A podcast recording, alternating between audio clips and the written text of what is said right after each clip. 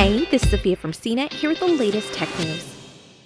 President Joe Biden proposed a new rule Wednesday that would up the requirements for U.S. made parts in goods sold to the government.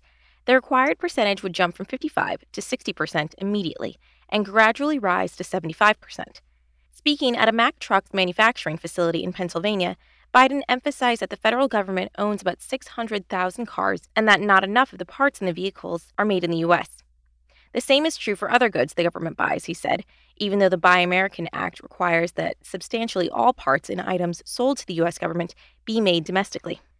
The proposed rule would also create stricter enforcement, requiring manufacturers to go into detail about which parts were made in the U.S., instead of simply stating that the product meets the threshold.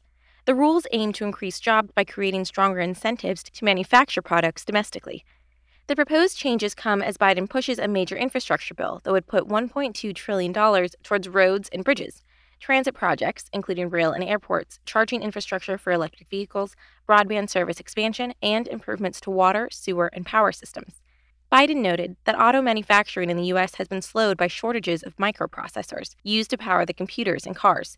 He said he's pushing to have chip makers in South Korea and Taiwan open factories in the U.S. to create domestic jobs and prevent future disruptions to the chip supply chain for other U.S. industries. For more of the latest tech news, visit cnet.com.